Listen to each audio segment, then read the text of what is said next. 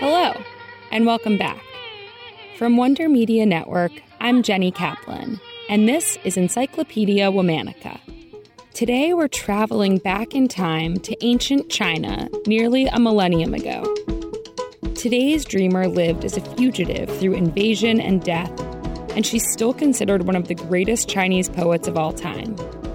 What we have left of her work is as revered and appreciated today as it was in the era she wrote it. We're talking about Li Qingzhao. Li Qingzhao was born in the year 1084 into a high society family in northern coastal China. Her father was a high official in the imperial court, and both of her parents were accomplished, highly educated poets themselves. She had a pretty carefree childhood and started writing poetry in her teen years.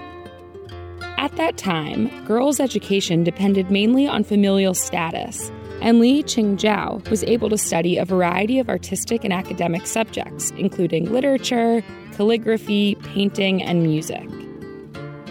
When Li Qingzhao was 17, she married 21 year old Zhao Mingcheng, a well known antiques enthusiast. Together, they amassed one of the country's most spectacular artifact collections, including sculptures, manuscripts, seals, and more. They spent evenings together just looking at all the pieces in their collection and cataloging them. Li Qingzhao mainly wrote in a style called Ci poetry, which is usually set to music. She stood out for her ability to express emotion and to depict the experience of womanhood, something male poets failed to do. She was such a pro at writing in the metrics of Ci poetry that she wrote one of the earliest studies on the form. When Li Qingzhao wasn't sorting antiques or working on her own artistic projects, she and her husband loved to challenge each other with poetry contests. She once wrote, Whenever I got it right, I would raise the teacup, laughing so hard that the tea would spill in my lap. I would have been glad to grow old in such a world. But that peaceful world didn't last. In 1127, armies of the Jin, a rival dynasty, invaded her region. She and her husband, along with half a million other citizens, were forced to flee south from the attack. She lost almost all of her antiques, and her husband died in 1129 during the escape, forcing her to continue her journey alone. Li Qingzhao had to stay on the run for the rest of her life. By 1132, she was 46 years old and had no children. She had lost the love of her life and much of her precious artifact collection.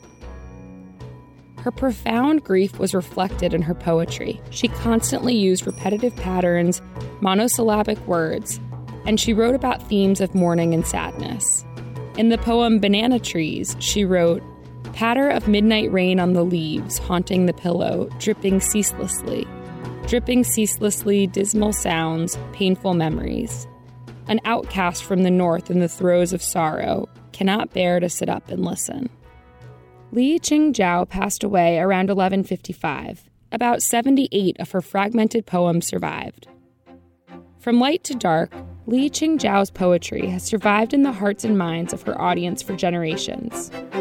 Join us again tomorrow for the story of another impressive woman we'll be talking about one of the greatest comedic geniuses of the 20th century.